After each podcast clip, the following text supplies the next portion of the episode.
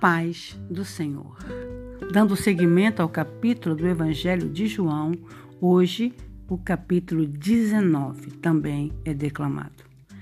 Então Pilatos mandou os soldados surrarem Jesus com um chicote de chumbo. E eles fizeram uma coroa de espinhos, puseram na cabeça dele e vestiram Jesus com um manto real vermelho. Salve, Rei dos Judeus! caçoavam eles e davam socos nele.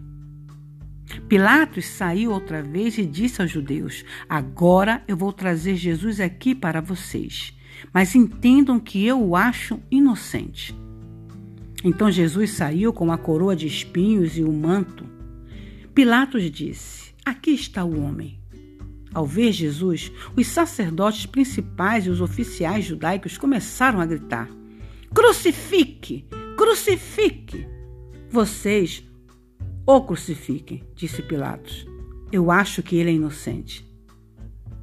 Então responderam: Pelas nossas leis, Jesus deve morrer, porque se chamou a si mesmo de Filho de Deus. Quando Pilatos ouviu isto, ficou mais assustado do que nunca. Por isso, levou Jesus novamente para o palácio e perguntou: De onde você é? Mas Jesus não deu nenhuma resposta.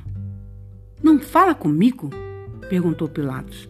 Não compreende que eu tenho o poder de soltar ou crucificar os presos? Então Jesus disse: O Senhor não teria nenhum poder sobre mim se este não fosse dado ao Senhor lá de cima. Portanto, aqueles que me trouxeram ao Senhor têm um pecado maior.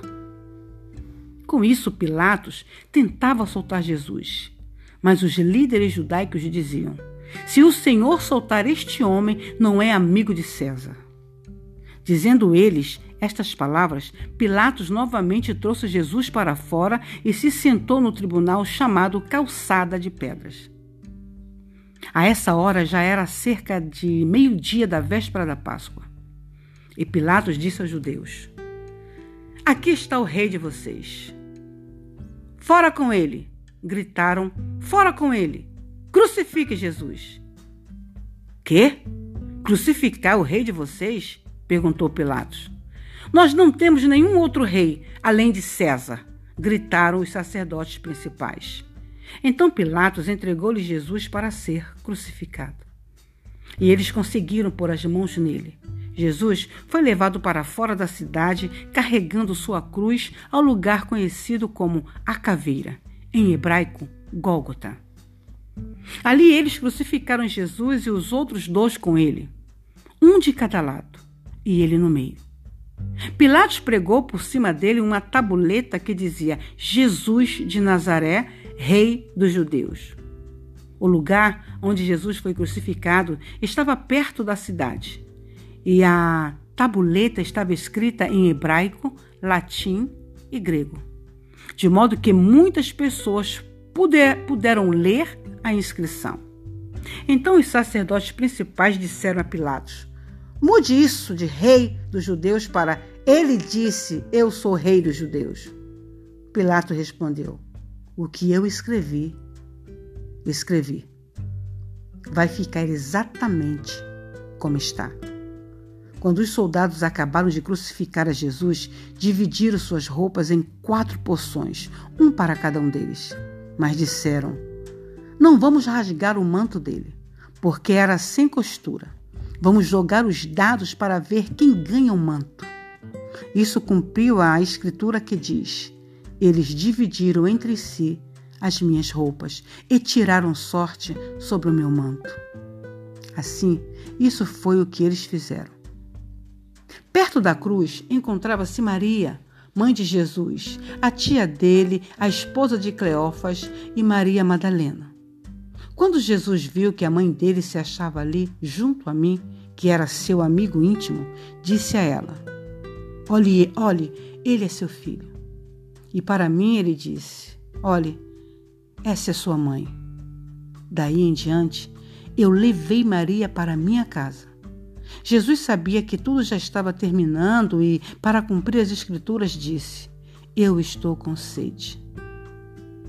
Havia ali uma jarra de vinho azedo, de modo que ensoparam uma esponja nele, puseram no caniço e suspenderam até os lábios dele. Quando Jesus experimentou, disse: Está tudo terminado. Inclinou a cabeça e entregou o Espírito. Os líderes judaicos não queriam as vítimas penduradas ali no dia seguinte, que era sábado, e aquele era um sábado muito especial porque era Páscoa. Por isso, pediram a Pilatos que mandassem quebrar as pernas dos homens, a fim de apressar a, de apressar a morte, assim seus corpos poderiam ser tirados das cruzes. Então os soldados vieram e quebraram as pernas dos dois homens crucificados com Jesus. Mas quando chegaram a ele, viram que já estava morto. E por isso não quebraram as suas pernas. Contudo, um dos soldados furou seu lado com uma lança e correu sangue com água.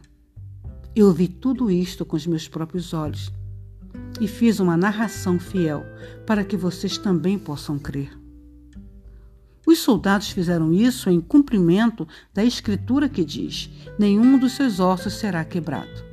E eles olharão para aqueles a quem feriram depois disso, José da Arimateia, que tinha sido um seguidor secreto de Jesus, porque tinha medo dos líderes judaicos, corajosamente pediu a Pilatos autorização para retirar o corpo de Jesus e Pilatos deixou.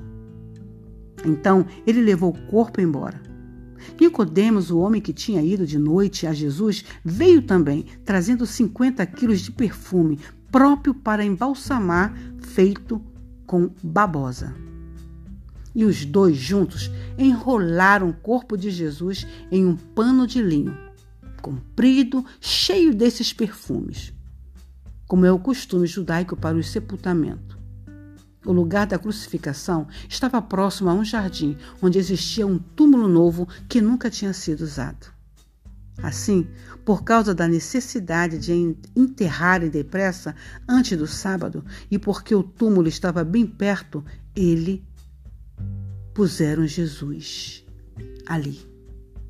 Eles puseram Jesus ali.